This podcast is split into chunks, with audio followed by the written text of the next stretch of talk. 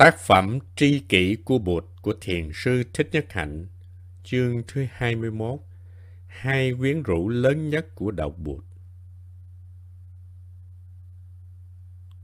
Quyến rũ thứ nhất, thần hóa Bụt, biến Đạo Bụt thành một tôn giáo thuần túy tín mộ. Chúng ta đã học là có hai thứ Đạo Bụt, Đạo Bụt của tuệ giác và đạo bụt của sự tín mộ. Có sự liên hệ giữa hai thứ đạo bụt đó hay không? Điều chắc chắn là đạo bụt của tín mộ được đông người theo hơn. Chúng ta luôn cần một đối tượng để thương yêu, kính ngưỡng và tôn thờ. Mỗi khi ta hướng tâm về đối tượng đó thì ta bớt khổ rất nhiều. Khi ta để tâm nương theo bốn phép tùy niệm, niệm bụt, niệm pháp, niệm tăng và niệm giới thì ta bớt khổ, ta thấy khỏe, ta có tự do. Bốn phép tùy niệm có thể tu theo hai cách. Ta biết trong tự thân mình có hạt giống của tuệ giác, của bụt, của pháp, tăng và giới. Trong bản thân mình có những điều kiện của hạnh phúc gọi là tánh bụt. Khi tiếp xúc với những điều kiện đó thì hạt giống tốt bừng dậy và ta thấy khỏe, nhẹ, tự do, hạnh phúc. Đó là tuệ giác. Ta nghĩ bụt Pháp Tăng là những gì rất thiêng liêng ở ngoài ta. Ta cần một đối tượng của sự ái mộ, sự tin yêu và khi nghĩ tới đối tượng đó, ta thấy khỏe. Đó là đạo bụt của sự tín mộ. Sau khi Đức Thế Tôn qua đời, người ta rất thương tiếc, người ta đặt, đặt vấn đề. Sau khi Đức Thế Tôn qua đời rồi, thì Ngài còn hay không còn, hay Ngài vừa còn, vừa không còn. Ngay khi Đức Thế Tôn còn tại thế, người ta đã đặt vấn đề đó rồi. Ngay khi năm uẩn của Đức Thế Tôn còn nhìn thấy được, mà người ta đã có nhu yếu muốn tôn thờ, kính ngưỡng. Khi Ngài đi du hành sang nước khác, thì người ta nhớ trong. Một lần khi Đức Thế Tôn không có mặt tại thành Xá Vệ, người ta nhớ Ngài, cho nên thầy A Nan đã lấy một nhánh cây ở Bồ Đề Đạo Tràng, đem về trồng ở tu viện cấp cô độc để người ta tới nhìn cho đỡ nhớ. Khi ta thờ một cái răng hay một móng tay của Bụt thì đó cũng là một sự thương yêu, tín mộ. Ta cần một đối tượng để thương yêu, tín mộ. Ngành học Phật thân quan chuyên nghiên cứu về thân của Bụt. Bụt trước hết là một con người như chúng ta đã sinh ra và chết đi ở một thời điểm nào đó của lịch sử. Nếu chỉ theo định nghĩa đó thôi, thì sau khi qua đời Bụt không còn nữa, ta chỉ còn ký ức về Bụt và ta chỉ thương yêu, ái mộ, một ký ức mà không phải là một cái gì sinh động, đang có thật. Vì vậy người ta muốn có một đức bụt thường tại cũng như trong Thiên Chúa Giáo có một Chúa ngàn đời. Sau khi Chúa bị đóng đinh và qua đời, người ta rất cần hình ảnh Chúa để tôn thờ nên mới có lễ phục sinh. Trong đạo bột người ta cũng cần một bụt ngàn đời để sùng kính có căn bản nào để ta có thể thiết lập một đức bụt ngàn đời hay không? Các nhà Phật học cho là có vì giáo lý của Đức Thế Tôn nói tất cả chúng sinh đều có Phật tánh. Không những Đức Thích Ca mà cả anh chị cũng có Phật tánh. Phật tánh đó là bất diệt, Phật tánh đó là Bụt. Bụt không chỉ là hình hại mà Bụt còn là Phật tánh. Trong thời Đức Thế Tôn còn tại thế, Ngài có nói tới chuyện đó. Ngài đi thăm thầy Vakali và hỏi, Thầy còn tiếc nuối gì không trước khi chết? Dạ bạch, Đức Thế Tôn, con không còn tiếc nuối gì. Con chỉ hơi tiếc là con bệnh quá nên không thể lên núi thú để thăm Ngài. Thầy này ngày xưa có vướng mắt với Đức Thế Tôn cho nên Ngài không cho làm thị giả nữa. Nhưng sau đó thầy cũng thoát ra và tu được. Khi thầy sắp mất trong nhà của một người thợ gốm thì Bụt tới thăm. Bụt nói, Nhục thân của ta, hình hài năm uẩn của tôi đây. Nhục thân của tôi, hình hài năm uẩn của tôi đây là vô thường, sinh diệt.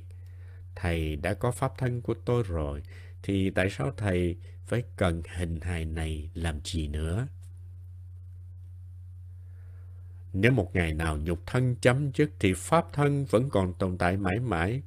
Bụt cũng là pháp thân. Bụt cũng là một nguyên lý tâm linh, là Phật tánh. Nhìn lại hình hài của mình, ta thấy hình hài này một ngày kia thế nào cũng sẽ tan rã. Sự thật thì nó đã tan rã chứ không phải sẽ tan rã. Nhưng nếu có tu tập, ta sẽ chế tác được năng lượng của niệm, định và tuệ. Năng lượng này sẽ luôn lưu trong thế giới và còn mãi. Những tư tưởng lành, tư tưởng tha thứ, thương yêu vẫn còn. Những lời nói, những câu chuyện, những bài pháp thoại vẫn còn. Ta thấy rõ là ta cũng có pháp thân như Bụt. Một lời nói dễ thương, có tha thứ, bao dung, không bao giờ mất được. Nó vẫn còn trong người kia và còn trên thế giới. Đó là pháp thân của ta. Khi hình hài này không còn nữa thì pháp thân vẫn tiếp tục. Vì vậy, pháp thân là bất diệt. Chúng ta có cơ sở để thiết lập một vị Bụt ngàn đời.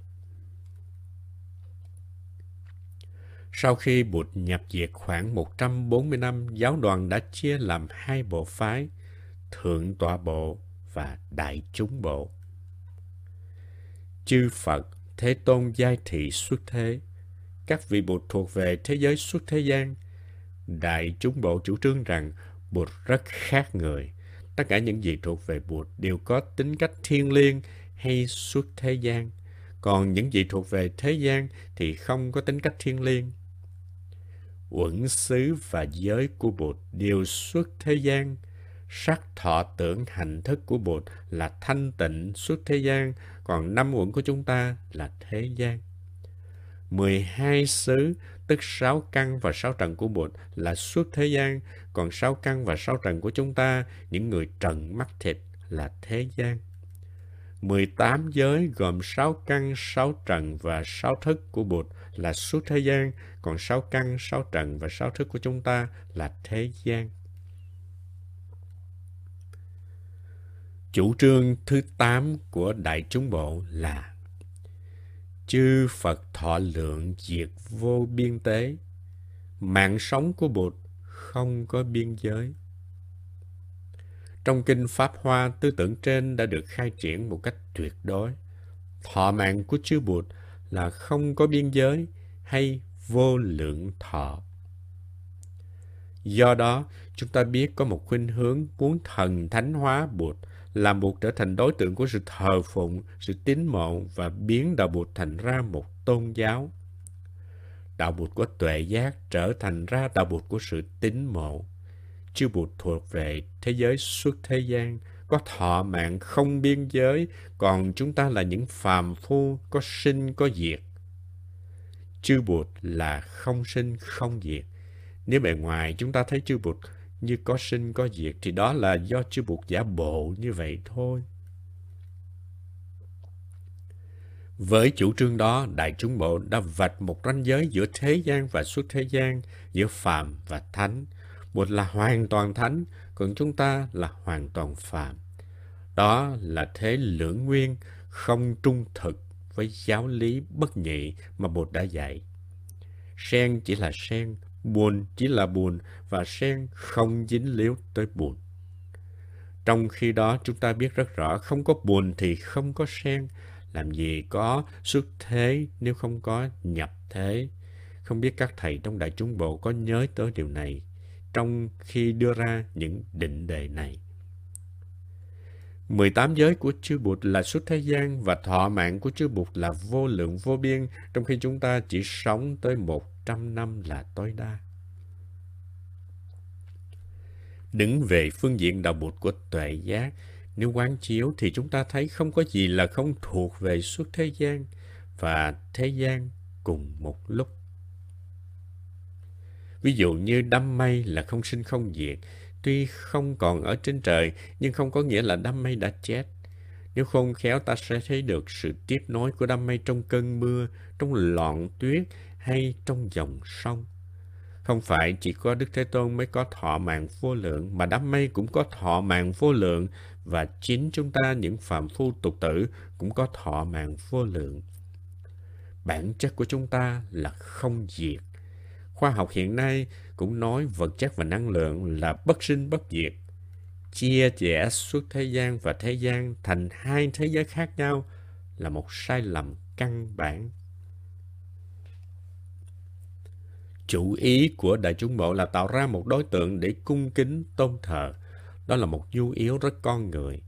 Chỉ có đạo bụt của tuệ giác thôi thì không đủ vì đạo bụt của tuệ giác chỉ dành cho một số ít người. Những người có thì giờ để nói về sắc, về không, chân như và niết bàn. Những người có chút trí tuệ.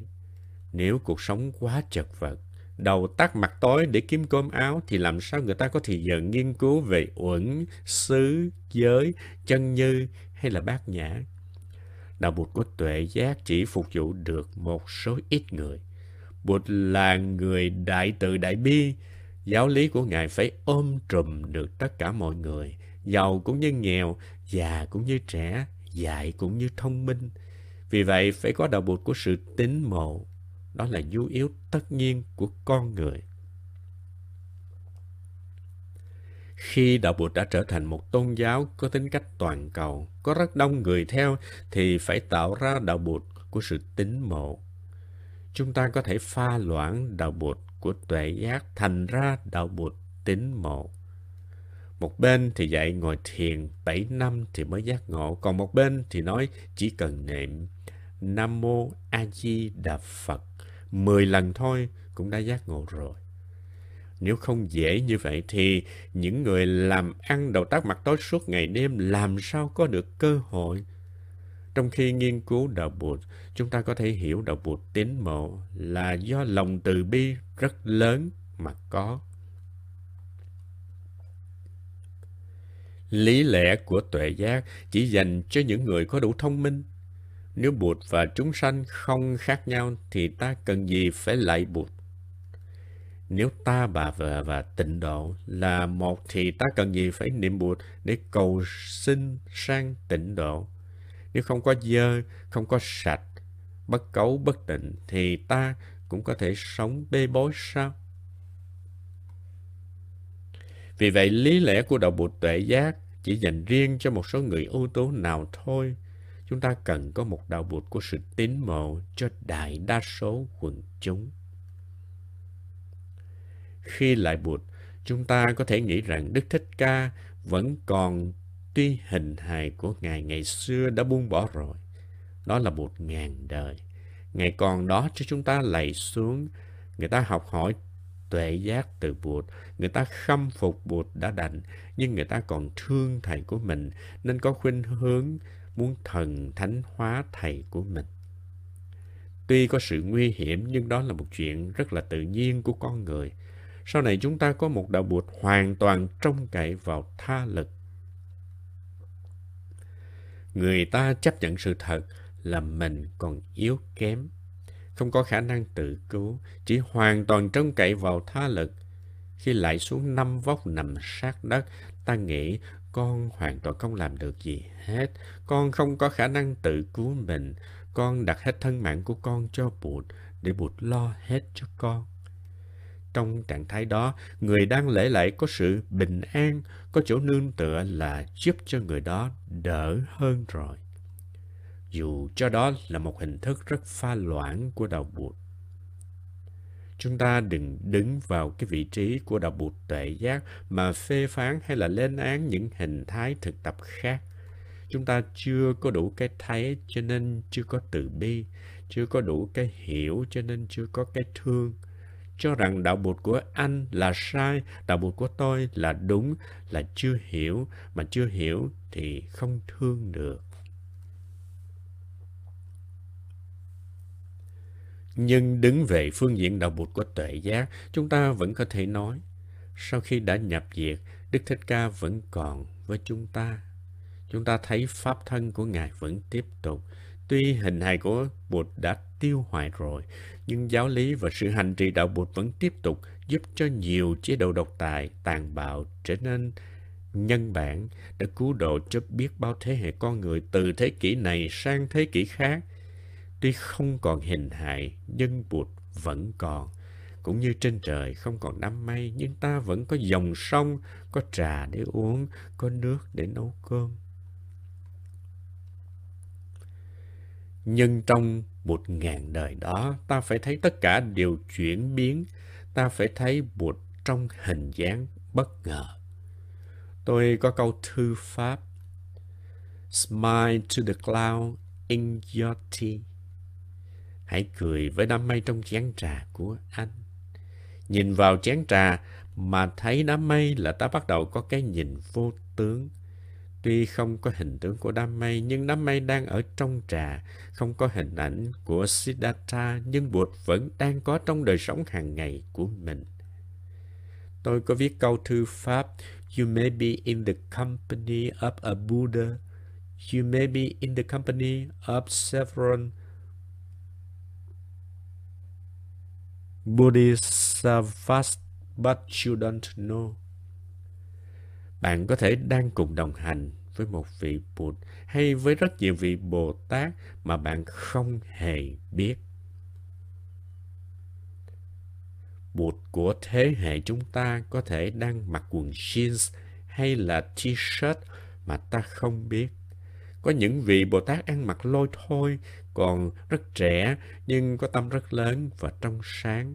Khi viết câu thư pháp đó, tôi rất vui.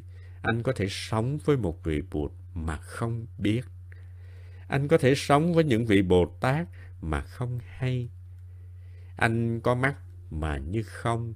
Bụt Thích Ca vẫn còn đó cho chúng ta trong đời sống hàng ngày. Học được pháp môn vô tướng, ta thấy bồ Thích Ca đang có mặt thật sự dưới những hình thức khác, có thể là những hình thái rất bất ngờ. Cũng như trong ly trà có đám mây ngũ sắc ngày xưa vậy. Ta đừng bị kẹt vào tướng. Làng mai chúng ta ý thức được điều đó cho nên ta rất cẩn thận. Ta phải có khả năng nhận diện được một vị Bụt hoặc một vị Bồ Tát. Chúng ta tập nhận diện hành tinh xanh là một vị Đại Bồ Tát, mẹ của các vị Bụt và các vị Bồ Tát, mẹ của muôn loài. Ta tiếp xúc với vị Bồ Tát này suốt ngày đêm mà không biết và ta đi tìm một vị Bồ Tát ở một hành tinh khác mà ta không chắc là có hay là không. Trong khi đó, đất mẹ là một vị Bồ Tát có thật mà ta có thể tiếp xúc được không chỉ bằng tâm mà còn có thể tiếp xúc được bằng hai bàn tay hay là hai bàn chân. Trong khi trồng rau, ta nắm lên hai nắm đất, đó là vị Bồ Tát của mình với chánh niệm, định lực và tuệ giác ta có thể thấy được điều này. Chúng ta có Bụt Thích Ca, ta biết Bụt Thích Ca không phải là vị Bụt duy nhất. Chính Đức Thế Tôn có nói tới bảy vị Bụt trong đời của Ngài, hay 24 vị Bụt, hay một ngàn vị Bụt. Chúng ta có thể thấy mặt trời của chúng ta là một vị Bụt, gọi là Bụt A-di-đà, Bụt vô lượng thọ, Bụt vô lượng quang Đó là một vị Bụt có mặt cho ta mỗi ngày mà ta thờ ơ, ta lơ là.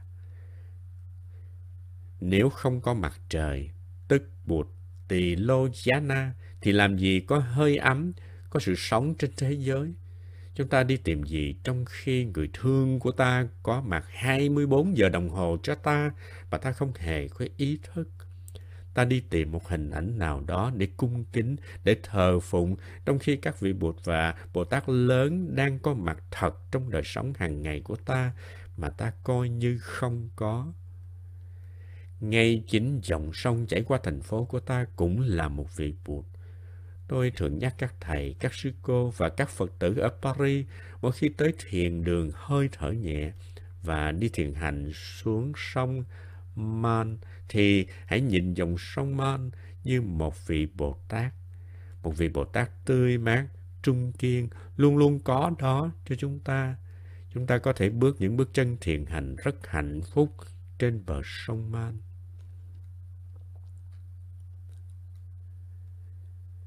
Chúng ta có bụt axobia bất động, bụt ánh sáng vô lượng hay bụt thọ mạng vô lượng, bụt dược sư có thể trị liệu cho ta trong đời sống hàng ngày.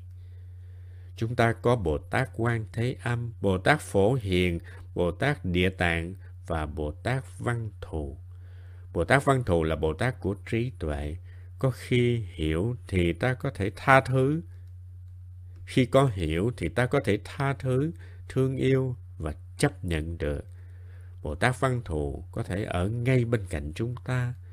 Chúng ta có thể có một người anh, người chị hay là người em có khả năng hiểu.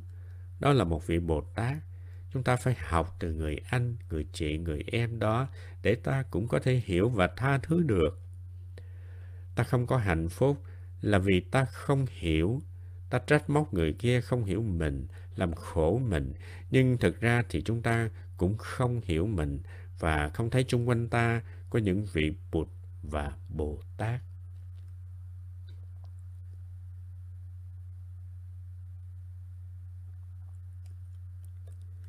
Vì nhu yếu muốn độ được nhiều người cho nên ngoài đạo bụt của tuệ giác, chúng ta còn cần tới đạo bụt của tín mộ. Nhưng ta phải luôn luôn nhớ là đừng để đạo bụt của sự tín mộ ở một mình. Vì đạo bụt tín mộ là một đạo bụt pha loãng, nên chúng ta phải có đạo bụt nguyên chất.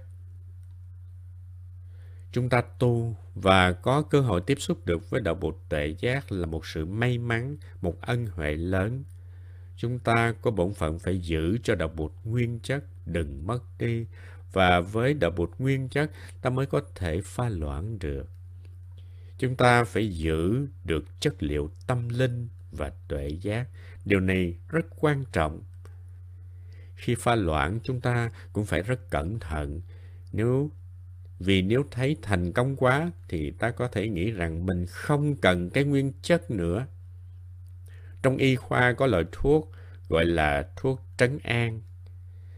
Trong thuốc đó không có chất gì cả, chỉ là giả dược. Nhưng khi người ta uống thuốc đó vào thì thấy khỏe ngay, tại vì người ta có niềm tin. Ở Việt Nam có những người làm ăn như thế này. Họ lấy một chén nước lạnh để lên bàn thờ, họ đọc một câu chú, đốt một đạo bùa, rồi lấy tro quậy vào nước cho người bệnh uống và người này lành bệnh. Đó là thuốc trấn an. Thấy làm ăn được, người ta nghĩ mình không cần đạo bột nguyên chất nữa và hoàn toàn đi về phía mê tín, đánh mất tuệ giác. Như vậy thì rất tội cho bụt. Quý vị đã học được bài học của bao dung, hiểu biết. Chúng ta có thể cùng đi tới kết luận. Nếu có cơ duyên, có phúc tiếp xúc được với đạo bụt nguyên chất, thì ta phải tìm cách bảo hộ đạo bụt của tuệ giác.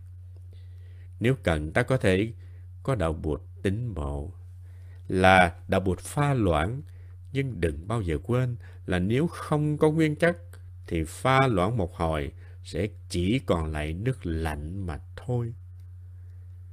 Thần thánh hóa Đức Thế Tôn biến đạo Bụt thành một tôn giáo thuần tí tín mộ là một trong hai quyến rũ lớn trong lịch sử của đạo Bụt.